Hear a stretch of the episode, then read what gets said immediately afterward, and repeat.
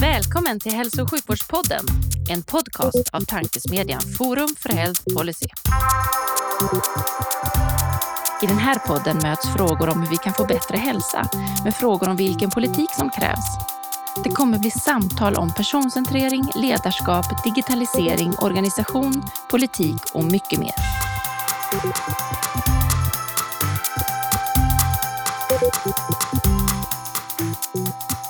Jag heter Magnus Lejelöw och arbetar till vardags för Läkemedelsindustriföreningen men är även styrelseledamot i Forum för Health Policy. Min pares Liv är tyvärr sjuk. Hon har varit sjuk ett tag nu. Tråkigt i dessa tider. Men till min stora glädje har jag med mig Jonas Claesson, hälso och sjukvårdsdirektör i Örebro och tidigare utvecklingsdirektör från Innovativa Västerbotten med mig. Välkommen Jonas! Tack för det Magnus! Härligt! Eh, vi börjar podden med en faktaruta och sen kommer vi gå in på lite mer djuplodande frågor. Men den korta lilla första frågan i vår faktaruta är vilket tycker du är det bästa sjukvårdssystemet i världen och varför? Det bästa sjukvårdssystemet i världen? Ja, det måste bli Sverige eller Nya Zeeland. Vi har väldigt lika hälso och sjukvårdssystem. Jag tänker att eh, det som verkligen ligger under är ju liksom att vi drivs av ja, alla människors lika värde, alla människors rätt till en god hälso och sjukvård. Det var ett bra svar. Mm, kom det in ett nytt, nytt sjukvårdssystem i vår, i vår dialog här. Det är jättebra. Eh, vilka är de tre bästa parametrarna att mäta och utvärdera i vården och varför? Den där frågan, Magnus, den kan man verkligen debattera. Den är, den är inte lätt och jag tänker att det första man måste bestämma sig för det är ju varför man mäter. Ja. Mäter man för att bli bra själv eller för att jämföra sig med andra? Och så fort man ska börja jämföra sig med andra då krävs det att man har någon sån här samsyn kring vad det är man mäter. Mm. Så länge man mäter för att testa sig själv då väger man i alla fall ingången och datat. Så jag tänker att, att om vi pratar om att jämföra sig med sig själv då måste man hitta någon form av parameter som verkligen avspeglar kvaliteten i det man gör. Det gäller liksom att styra och mäta på kvalitet för att med kvalitet i fokus så blir allting annat sekundärt. Då kommer arbetsmiljö, då kommer patientsäkerhet, då kommer ekonomi. Så, så jag skulle säga att för intern mätning så är det olika former av kvalitetsparametrar. Ehm, sen kan man ju då låta den kvaliteten avspeglas i till exempel olika patientupplevda mått men faktiskt också processmått som gör det lite lättare att mäta. Ehm, och mäta sig mot andra då blir det kinkigare. varje verksamhet är sig själv nog lite grann. Och det är jättesvårt att hitta precisa avvägningar kring, eh, kring hur man mäter som gör att det faktiskt blir ärligt jämförbart. Så att när det gäller att mäta sig mot andra så skulle jag, jag ha svårt att hitta tre riktigt bra parametrar då. Uh, internt så skulle jag gå på, på uh, kvalitetsmått i process, upplevda kvalitetsmått och kvalitetsmått i utfall.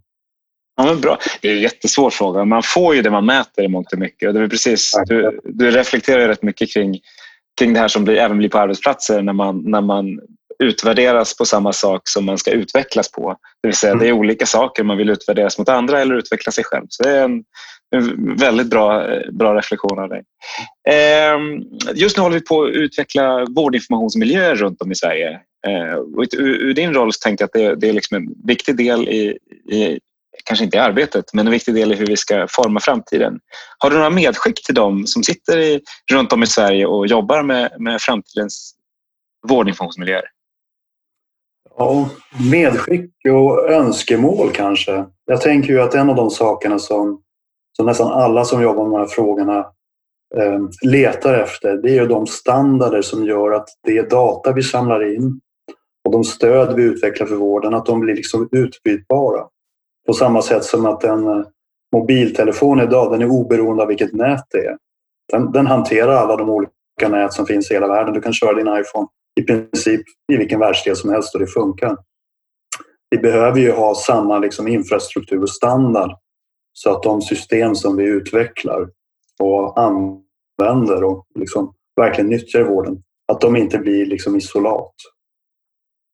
Det, det är väldigt viktigt. Och så ett annat viktigt medskick det är det finns ju inget vårdinformationssystem som tvingar fram korrekt arbetssätt.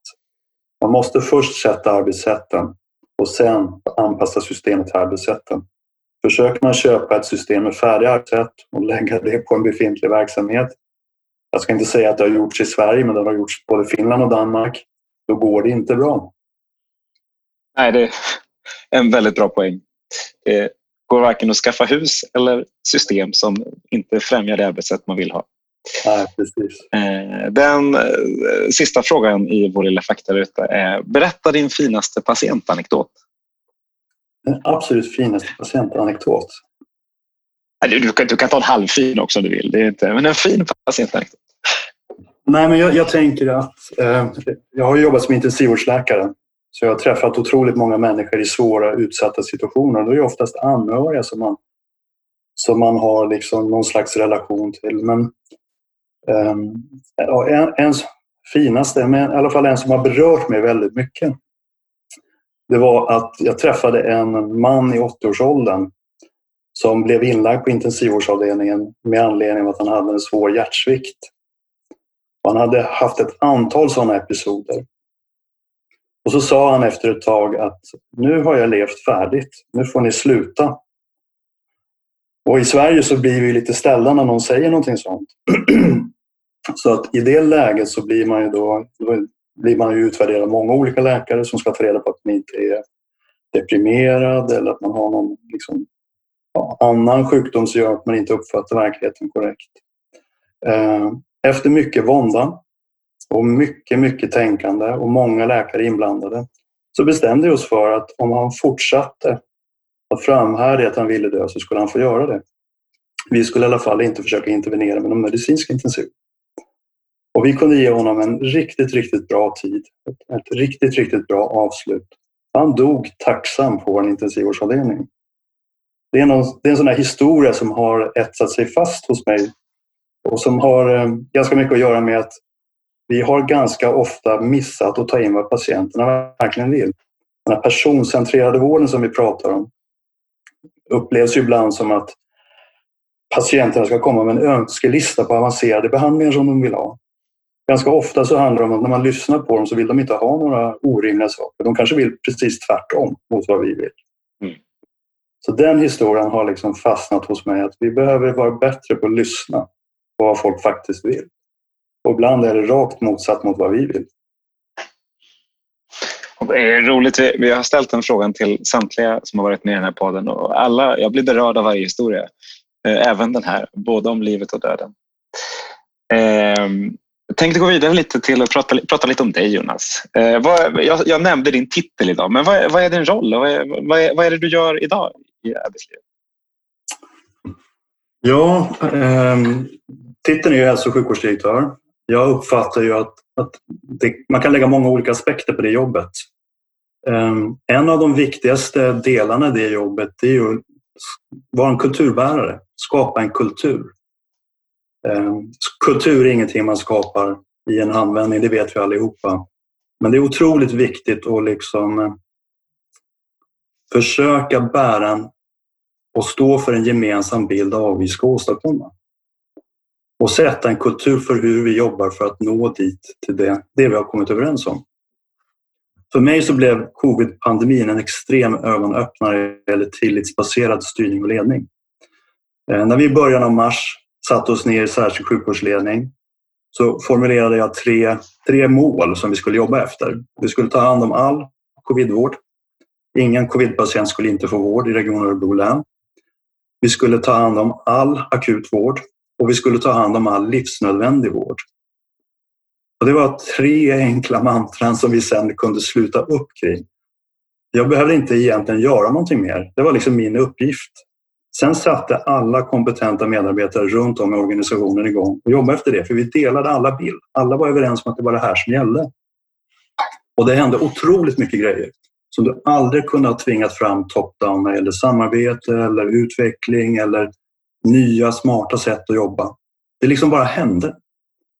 Och skulle jag, skulle jag lyckas sätta samma vision och målbild för alla 8 500 som på olika sätt jobbar i hälso och sjukvården i Region Örebro län, då skulle det hända enormt mycket utan särskilt mycket top-down-styrning. Så jag tänker hela tiden att det är väl mitt jobb på något sätt att försöka då få de målen som vi kan enas om att bli så tydliga att vi faktiskt drar mot dem. Hur ska du göra det framåt då? Det låter som att det är något på spåret där. Ja, det är ju, det är ju tyvärr, tyvärr så, eller lyckligtvis så, att alla 8 500 tänker inte lika. Men om vi kan enas om några liksom bärande underliggande principer för vad vi står för och vad som är viktigt, då kommer det i alla fall leda oss mer i samma riktning. Man kan kalla det värdegrund, det blir lite urvattnat, så, ungefär som att det skulle vara någon slags reklamklyscha. Vi ska vara duktiga, vi ska vara bra och snälla med våra patienter. Men, men om man egentligen menar vad är det för underliggande värderingar som styr oss? Är vi till för patienten eller är de till för oss? Det är en sån här viktig liksom, vattendelare. Varför är vi på jobbet?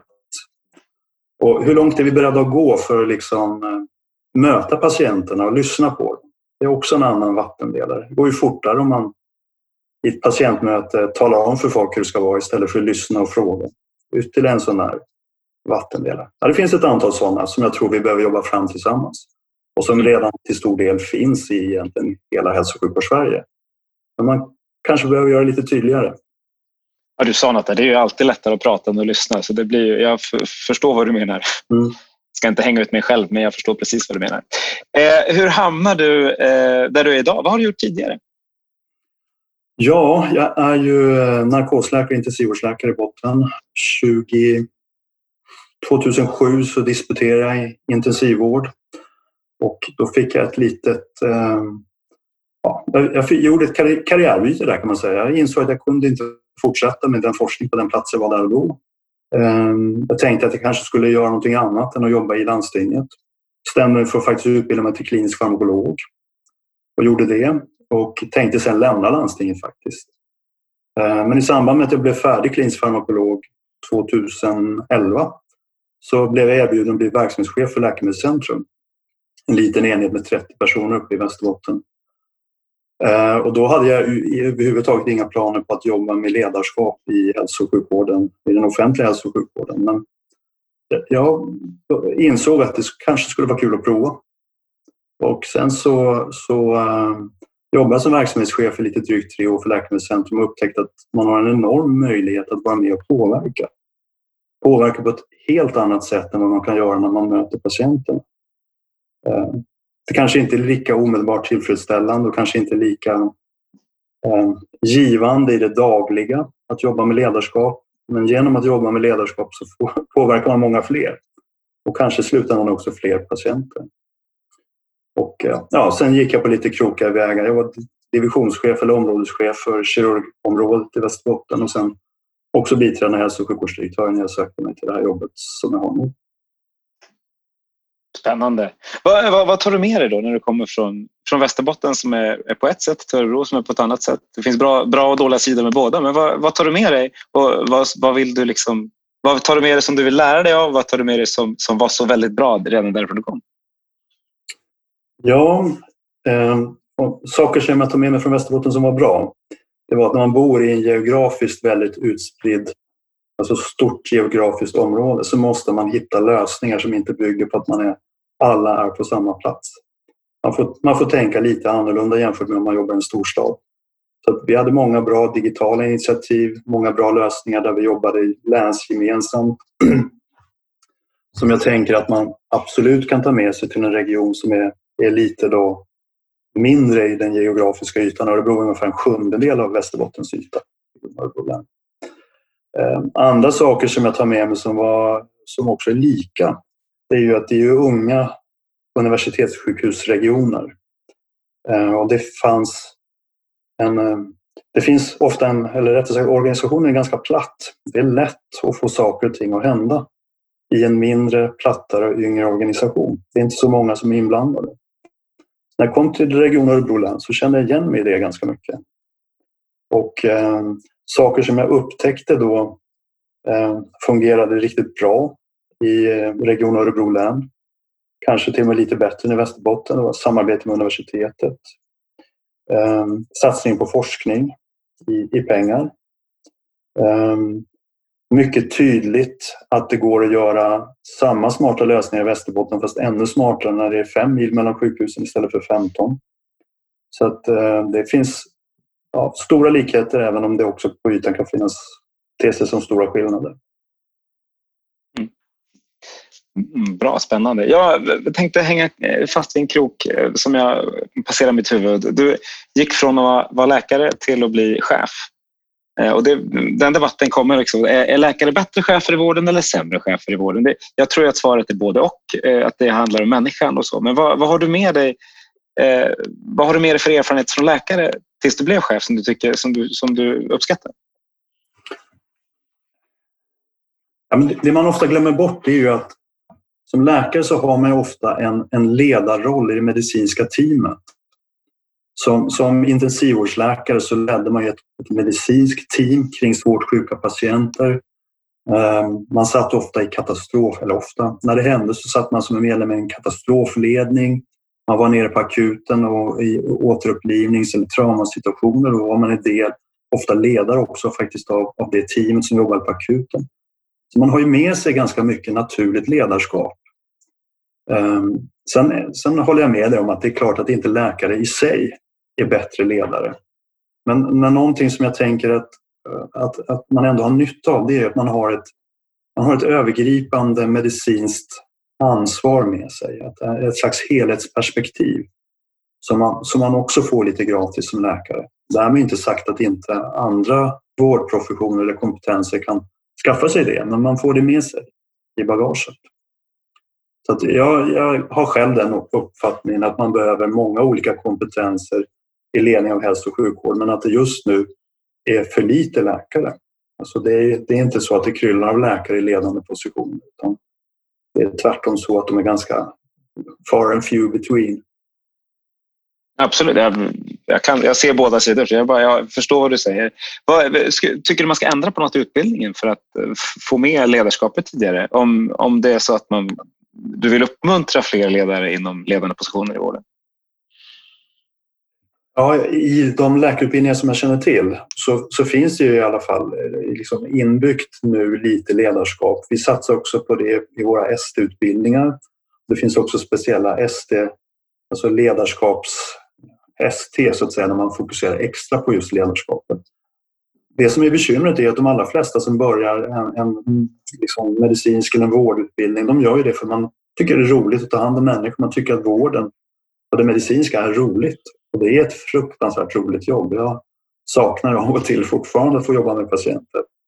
Ehm, men, men eh, förr eller senare så inser man ju också att, att ska man kunna påverka systemet på riktigt. Jag menar, du jobbar på en intensivvårdsavdelning och det kommer in en patient med blodförgiftning. Så du är jättestolt när du behandlar den. Efter ett tag så börjar du märka att det är inte precis de rika, och unga och vackra som kommer in med blodförgiftning utan det finns en väldigt tydlig socioekonomisk slagsida. Och hur många du än behandlar för blodförgiftning så kommer det alltid in nya.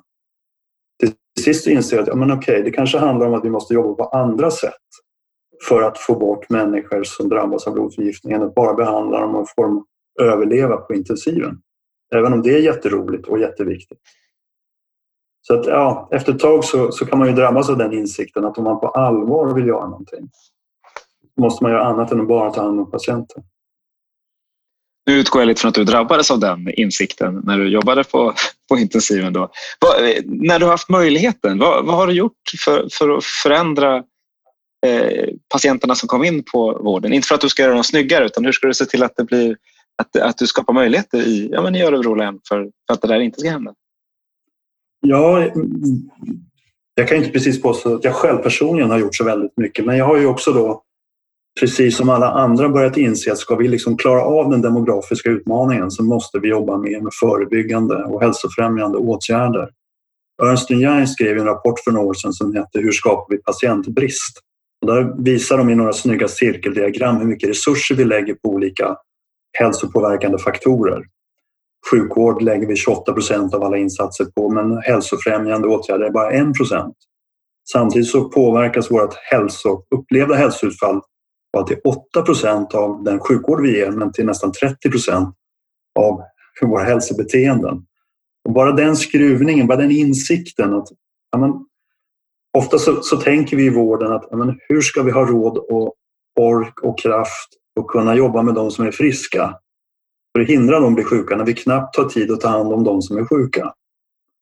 Men den, vi måste ta oss ur det och göra båda ett tag om vi någonsin ska minska belastningen av de som blir sjuka. Och det tror jag är en ledarskapsfråga. Att liksom ändå tydliggöra att det här är ingenting som vi kan välja bort. Det spelar faktiskt ingen roll hur mycket vi har att göra nu. Om vi inte hindrar folk från att bli sjuka så kommer vi bara få ännu mycket mer att göra. Jag håller naturligtvis väldigt mycket med. Är det sjukvårdens roll eller någon annans roll att försöka förhindra att patienter blir sjuka? Ja, om man fortsätter på den här Ernst Young så kan man ju se då att liksom de andra faktorerna som påverkar hälsa, var man bor, e-, ekonomi, arbete, skola, utbildning, är ju mycket, mycket tyngre för hälsan än vad det liksom hälsobeteenden är. Så det är klart att det inte bara är hälso och sjukvården, men vi har lite grann dragit oss tillbaka och sagt att ja, det är ju samhället som måste jobba med skola, utbildning och arbets, ja, arbetslöshet och de frågorna. Men vi kan inte liksom stillatigande stå vid sidan och säga att det inte är vårt uppdrag för att om inte vi bidrar så, så kommer vi ändå hamna i, liksom, i klistret. Absolut, det är, det är inget snack om det. Och det, och det är svårt, då ska man ju vända på det. Någonstans gå från att eh, betala för en, en eh, behandling av en, en, eh, höft, en bruten höft till att betala för en obruten höften. Och det är ju svårt. Det är svårt. Det är jättesvårt. Det krävs en upphandlingsavdelning som är kreativ inom en region. Ja, och om vi, om vi ska prata om de sakerna så är ju en av de problemen som, som vi har idag det är ju att det är vattentäta skott mellan olika samhällssektorer och liksom olika delar. Så vinster som du hämtar hem i kommunen genom minskad kommunal hemtjänst eller ja, motsvarande hjälpmedel. De vinsterna kan ju vara mycket större än kostnaden i sjukvården men vi i sjukvården har inte råd att göra det. Därför att inom ramen för vår budget ser vi ingen minskning av kostnaderna utan den hamnar någon annanstans i samhället. Det är likadant med socialförsäkringar, arbetslöshetsförsäkringar. Vi kan göra saker i hälso och sjukvården som vi inte tycker oss ha råd med men som avlastar liksom socialförsäkringssystemet. Och ur det perspektivet så, så tror jag att på en eh, liksom, övergripande nationell nivå så behöver vi kanske fundera lite grann på hur vi, ja, hur vi ska tänka kring de här frågorna. Ja, helt enig. Du sitter ju i en, eh, eh, en, rolig roll, men en utmanande roll på många sätt. En del i, i utmaningen handlar om att du har å ena sidan ska ta hand om den, på den goda och nära vården som ju är en av trenderna och bli så bra som möjligt. Å andra sidan precisionsmedicin och ATMP liksom, som är jättespecialiserat. Hur, hur balanserar man en, en, en sån ekvation? Två viktiga saker men ganska olika. Ja, men jag, jag, tror att jag tror att själva balansen kan man ju alltid diskutera hur mycket resurser vi lägger på de olika delarna. Och det, är, det är ju inte bara en regional fråga, det är också en nationell fråga. Hur mycket av samhällsresurser som ska gå till olika delar. Men å andra sidan har ju hälso och sjukvården alltid balanserat olika uppdrag. Det är ju liksom Eh, det är balans mellan de ingående delarna i den avancerade medicinen och det är mellan de ingående delarna i den nära vården. Eh, ska vi ha mobila team eller förstärkta vårdcentraler eller närsjukvårdsmottagningar? Ja, det är hela tiden en balans mellan olika delar. Så, så att själva arbetet med att försöka balansera ut det, det lever vi med. Men det som kanske är lite mindre tydligt idag det är ju när vi har precisionsmedicinska terapier som kan kosta ja, för enstaka patienter upp till 25 miljoner kronor. Då blir det väldigt svårt att veta hur, hur den här balansen ska vara. Ja, vad vi som nation tycker. Hur mycket ska vi lägga på de olika delarna? Eh, det blir svårt för enskilda regioner att hantera. Mm. Absolut, det blir svårt oavsett vad de kostar. Alltså, prioriteringar är svåra, det är inget snack om den saken. Det märker vi ju nu i, i den pandemi vi är inne i. Ja. ja, absolut. Jag menar, precis som du säger, det handlar inte inte bara om prioritering i den prisklassen. Det handlar om prioritering av en eh, inkontinensoperation mot eh, urininkontinenshjälpmedel hela livet. Eh, varje blöja kostar lite i förhållande till en urininkontinensoperation men operationen ger höjd livskvalitet och långsiktigt minskade kostnader det är liksom hela tiden den sortens prioritering vi står inför. Jag brukar fråga vad som är det mest utmanande i din roll. Är det, är det det som är det mest utmanande eller är det något annat som är mest utmanande i din roll? Nej, men det mest utmanande det är ju, det är ju att, att skapa den här målbilden och kulturen, den gemensamma visionen och kulturen. Det är ju tveklöst det absolut mest utmanande. Eh, du ska, du ska ju liksom för att kunna förmera förmera den här bilden så måste du ha ett team runt dig som i sin tur har team runt sig som i sin tur möter våra medarbetare som, som i huvudsak i alla fall delar, delar syn på vart vi ska. Vi, det är inte så att alla måste tycka precis lika men vi kan inte tycka att ena halvan vill gå åt söder och andra åt norr. Vi måste i alla fall gå syd-sydväst eller om vi inte går hundra söder. Det, det, är ju det som är det utmanande eftersom det finns så många olika dimensioner att väga in när vi väljer väg. Men när jag hör dig prata om det så låter det också som något av det roligaste i din roll. Det är, det är absolut det som driver. Det är ju det som är, det är själva ledarskapet, att få vara med och vara en del av den processen. Mm. Man ska komma dit där man tycker att det roligaste och det utmanande, mest utmanande är samma sak. Eh, det, tar, det tar jag med mig. Eh, Digitalisering är ett av de vidaste begrepp eh, vi lever med och vi försöker jobba med breda, breda penseldrag här.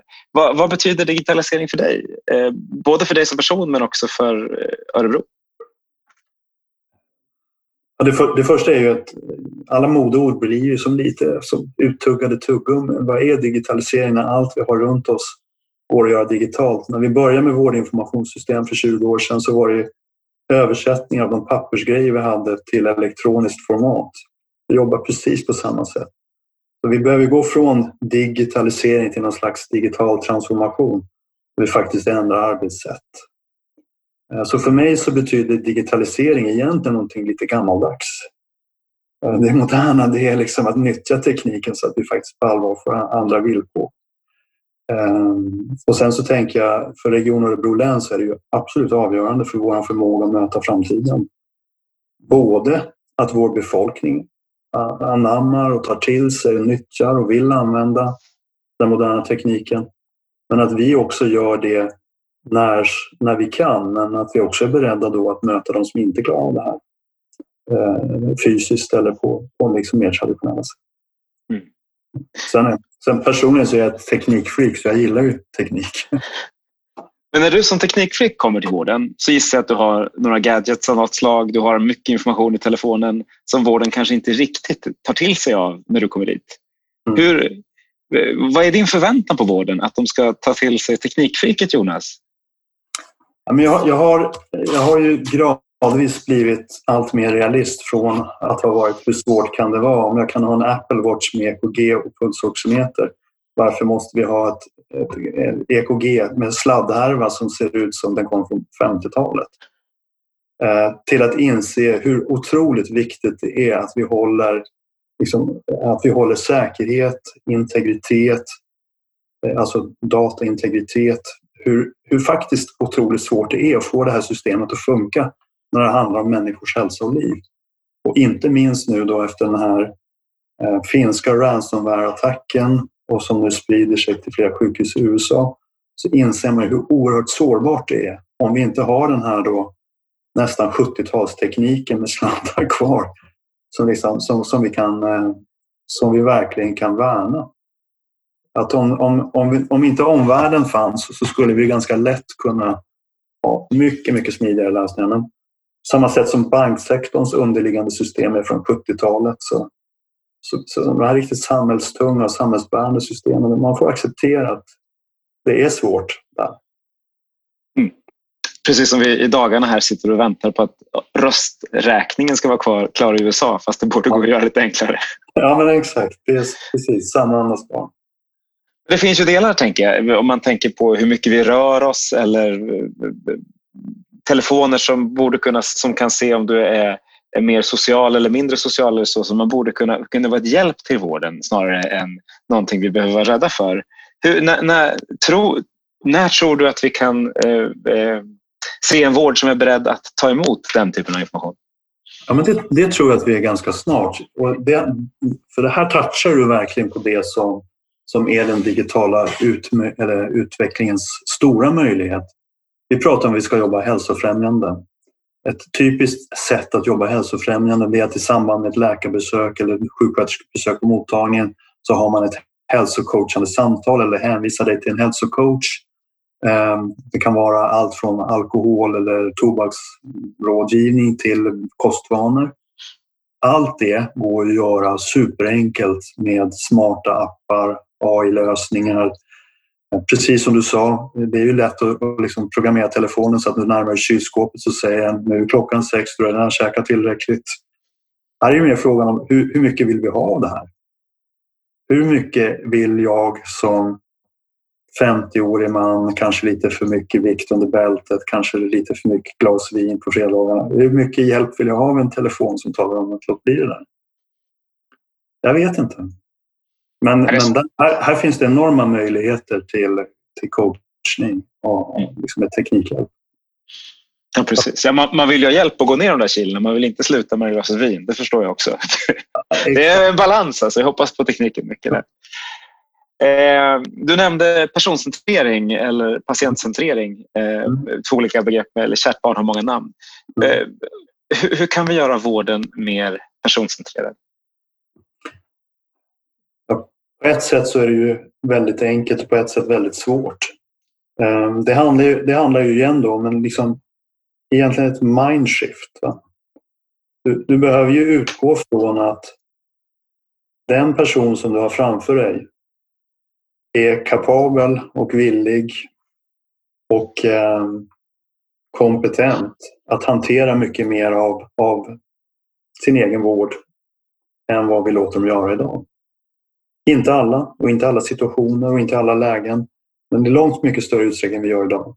Och också då på allvar göra dem delaktiga. Det innebär ju då att i stor utsträckning byta roll från att vara den som talar om till den som lyssnar och ger råd. Sen finns det kulturella inslag i det här som är besvärliga. Det var en eh, eh ordförande i distriktsläkarföreningen skrev att han hade bytt vårdcentral från Stockholms innerstad till en, till en förort. Och när han träffade människor i förorten så, så upplevde de honom som osäker när han ville göra människor delaktiga. Du ska väl inte fråga mig, det är ju du som är doktorn. Så man behöver ju förhålla sig till vad man har för förväntningar. Men kort så behöver man ju möta folk där de är. Och liksom ge i alla fall möjligheten att vara delaktig och påverka sin egen vård. Och det har vi kanske inte varit tillräckligt bra på. Nej, och det går väl att göra det lilla. Men jag tänker utifrån din roll som, som ändå har en, en ganska varie, som alla andra regioner, jag på säga, ganska bred, brett underlag av olika, både glesbygd och, och storstad. Mm. Eh, hur, hur, kan man, hur kan man få hela regionen Örebro län att bli lite mer personcentrerad? Ja, det, är ju en knepig fråga men man måste, man, man, man måste ju börja med att vi är överens om att det är vettigt att vi ska jobba så. Absolut, förlåt. Så, så någonstans så måste, måste vi liksom prata om det. Vad, vad är liksom vinsten med att jobba med mer personcentrerat? Eh, vad är vinsten för patienten, personen? Vad är vinsten för organisationen? Vad är vinsten för medarbetarna? Och vi ser ju att det finns ju stora vinster med att man tar ett större eget ansvar. Vi kan till exempel se nu under covid-pandemin när vi har haft svårt att fixa återbesöken för våra kroniker. Vi känner ju många gånger våra kroniker väldigt väl så man vet vilka man behöver pinpointa. Då kan man ringa upp dem och säga att du kanske skulle komma på besök i alla fall. Sen vet man vilka som, som faktiskt tar ett stort eget ansvar och säger till dem att du kan ju höra av dig när du behöver komma tillbaka. Vi ser ju på en gång här nu när vi tvingas till det att vi har jättestora möjligheter att individualisera vården utifrån vad de kan göra själva. Och det är, tycker jag, ett tydligt exempel på när personcentrering spelar i allas intressen. Att, att vi utgår från vad, vad, kan du göra själv och hur vill du att vi lägger upp det här? Behöver inte alla bli kallade ett år efter senaste läkarbesök till exempel. Nej. Och vi vill inte alla leva, eller vad var det du började med i patienten? Ja, ja men eh. precis. Va? Ibland, så vill, ibland vill vi ge behandlingar så när man verkligen pratar med patienterna, de kanske tycker att Nej, men det vill inte jag. Det här verkar mera problem än nytta för mig, där jag är här och nu. Eh, hur tror du svensk sjukvård ser ut 2030? Vad tror du har hänt? Eh... Jag tror att vi... Jag tror att vi, vad vi än säger idag, har färre människor på sjukhus. Vi har färre vårdplatser. Vi har minst vårdplatser i Europa. Vi har ehm, väldigt hög omsättning på vårdplatser. Jag tror att det kommer se annorlunda ut. Jag tror att vi kommer jobba mera med kommunen. Ehm, mycket mer samordnad insats mellan de olika vårdformerna, kommunal hemsjukvård och, och den offentliga sjukvården, eller regiondrivna offentliga sjukvården, som gör att vi har helt nya vårdformer där väldigt mycket sker med både distansteknik och mobilteknik när vi för ut både generalist och specialistkunskap mycket närmare patienten. Det vill säga, jag brukar, brukar komma med ett exempel att om du är 85 år gammal och så får du hög feber söndag morgon och tungt att andas. Så ditt alternativ idag det är att ringa 1177 som säger att du ska åka kanske till närmsta akutmottagning. Så får du sitta där i åtta timmar och hinna få både kanske blåsöverfyllnad och ja, jo, många olika komplikationer innan du hamnar i en säng. Nu är det inte så överallt, det ska jag inte påstå, men det har ju länge varit så att det har varit liksom alternativet. Vi måste ju ersätta det med någonting som är mycket bättre.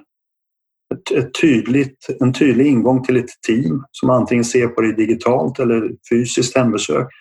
Om det behövs direktinläggningar på sjukhus eller på ett förstärkt SÄBO eller vård i hemmet av, av ett utbildat hemvårdsteam. Så vi måste hitta de sortens lösningar. Jag tror att vi kommit mycket längre än vi gör idag på den resan. Och sen så tror jag att våra sjukhus kommer vara kvar förstås. Eh, och där kommer det vara en mycket högre intensitet på vården. Där kommer man vara när man verkligen behöver sjukhuset. Mm. Tror du att eh, de flesta sjukhuspatienter vårdas i Sverige fortfarande? Eller tror du globaliseringen påverkar? Jag tror inte vi kommer vårda patienter utanför Sveriges gränser i någon större utsträckning faktiskt. Eh, jag tycker att de trender som är just nu är ju så antiglobalisering som det bara någonsin kan bli.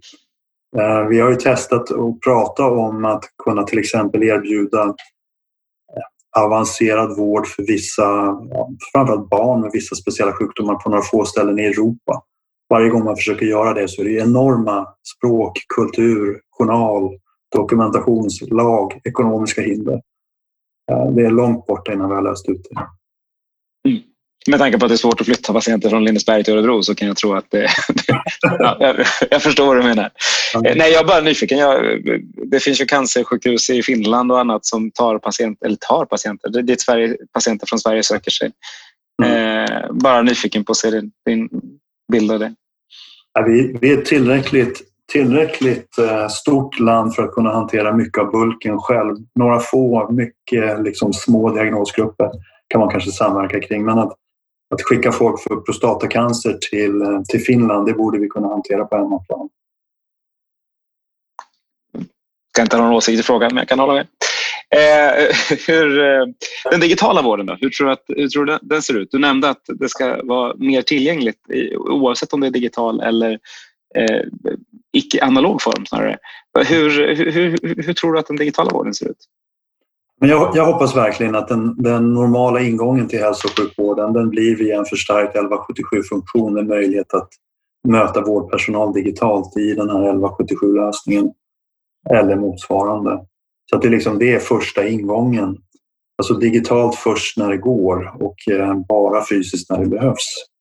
Sen är det otroligt mycket som inte går att göra digitalt och eh, det får vi acceptera. Men, men den första bedömningen, första liksom ingången, den måste vara digital. Eh, sen så tänker jag att, att den digitala kompetensen, bredbandsutvecklingen, alla de delarna ökar och gör, kommer göra det mycket enklare att koppla upp sig. Eh, vi vet ju alla nu i covid-pandemitider hur otroligt det krångligt det är med alla olika plattformar och det är svårt att få mick och hörlurar att funka. Det måste ju vara jättemycket enklare om det ska liksom verkligen funka när folk är sjuka också. Mm. Där, tror jag, där tror jag vi har gjort stora steg om tio år. 5G börjar rulla in nu. Det kommer säkert 6G och 7G då innan, innan mm. 2030. Vad, vad ser du för stora möjligheter med en ökad bandbredd? Förlåt den tekniska frågan, men jag var ja. nyfiken själv. Men vi jobbar lite med 5G i Västerbotten. Västerbotten fick en av de första testlicenserna och eh, det är ju egentligen inte bandbredden utan det är ju liksom att den är otroligt mycket säkrare när det gäller redundansen så att du liksom våga lita på att datat verkligen överförs. Och det är ju möjligt att faktiskt överföra medicinsk data i realtid. Så att du skulle kunna överföra inte bara liksom bilddata och journaldata utan faktiskt också övervakningsdata över rätt långa avstånd. Och, och blir det tillräckligt starkt och tillräckligt pålitligt då vågar vi faktiskt ha folk distansmonitorerade även för ganska allvarliga sjukdomar i hemmet. Så att till skillnad från den 4G-teknik vi har idag där man inte vågar lita på signalöverföringen så blir det otroligt mycket säkrare med 5G. Eh, och det tror jag kommer öppna upp för att vi kommer våga testa saker som vi inte vågar med 4G när det gäller distansövervakning. Bra svar. Intressant svar. Jag vet ju att ni testade i Västerbotten och därför var jag lite nyfiken på hur det såg ut. Vad, vad skulle, du pratade lite om kultur i början, men vad, vad skulle du säga är lärdomar från året med pandemin? Vi, vi, vi är inte klara än, ska jag villigt erkänna, men vi har kommit en bit. Ja, men jag, jag tänkte där jag började, eh, att med en gemensam vision och målbild så kommer man oerhört långt. Tillitsbaserad styrning och ledning funkar. Man behöver inte detaljstyra 8 500 spänn eh, 8 500 personer för att ställa om en organisation över ett par veckor. Det, det gör sig självt av våra kompetenta chefer och medarbetare om man delar mål. Ehm, de hinder som vi ofta sätter upp när det gäller till exempel patientdatalagen eller andra delar av datalagstiftningen som också ofta står i direkt målkonflikt med hälso och sjukvårdslagen som säger att vi ska ge god vård och att vi måste jobba patientsäkert. De hindren går att sätta sig över i ett nödläge och det har vi gjort. Ehm, det går att göra saker ehm, eller rättare sagt, vi behöver vara lite modigare i att utmana lagstiftningen när det gäller de lagar som är i konflikt med varandra. Och det är svårt för någon som jobbar i vården att säga att inte hälso och sjukvårdslagen har företräde över rätt många andra lagar. Ehm, samtidigt är det också viktigt att vara fullkomligt medveten om att lagarna är här för att skydda oss. De är ju inte för... Patientdatalagen finns ju av ett skäl och ett syfte. Så vi får liksom inte slänga ut barnet med badvattnet. Men vi måste verkligen utmana lagstiftningen och se vad det är lagstiftaren vill när det liksom blir svåra målkonflikter. Och eh, gör vi det så hittar vi ofta lösningar som är väldigt effektiva. Mm. Så det tycker jag vi kan ta med oss. Sätta tydliga mål och bryta lite lagom mot lagen? Förlåt. Ja, ungefär så. Ja, bra. Eh, om, när du blickar tillbaks på nästa år, 2021 i december, vi är så snart framme i december nu. Vad, vad, skulle du se är årets innovation inom svensk hälso och sjukvård? Då, om du får gissa. 2021? Ja. Oj, vilka svåra frågor. Eh, årets innovation.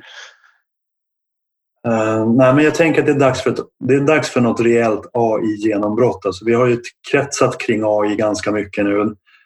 Väldigt enkla applikationer. Eh, vi, vet, vi vet att liksom det ligger saker och lurar under vassen. De här diagnostiska bildigenkänningssystemen blir allt vassare och vassare.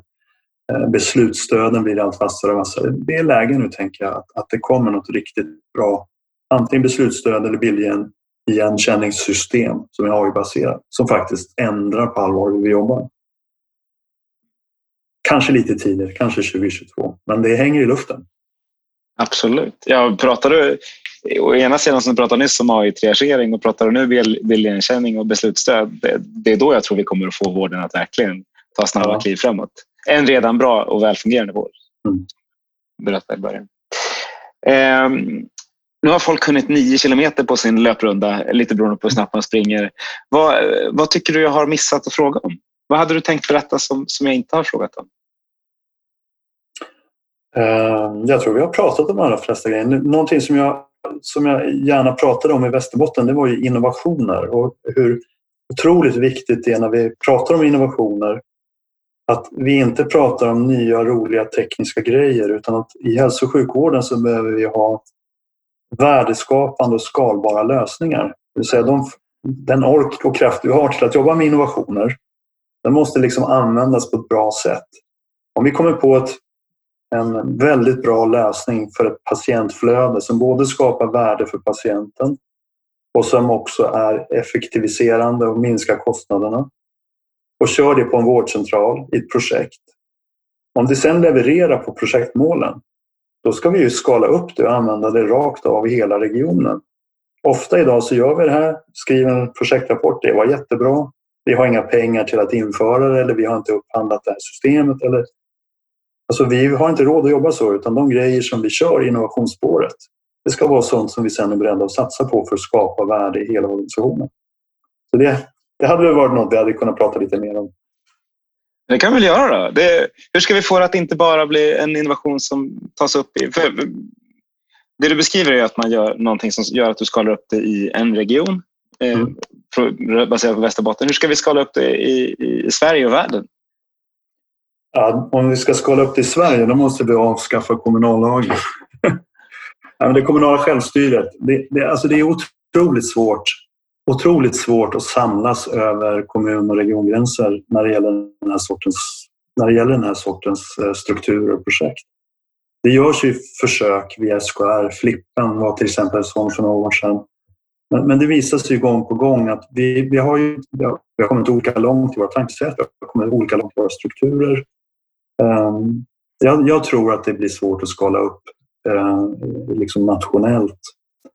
Ehm, jag tänker mig att man, tills varje region har satt sin egen innovationsplattform, alltså någon testyta ute, några verksamheter som vill testa.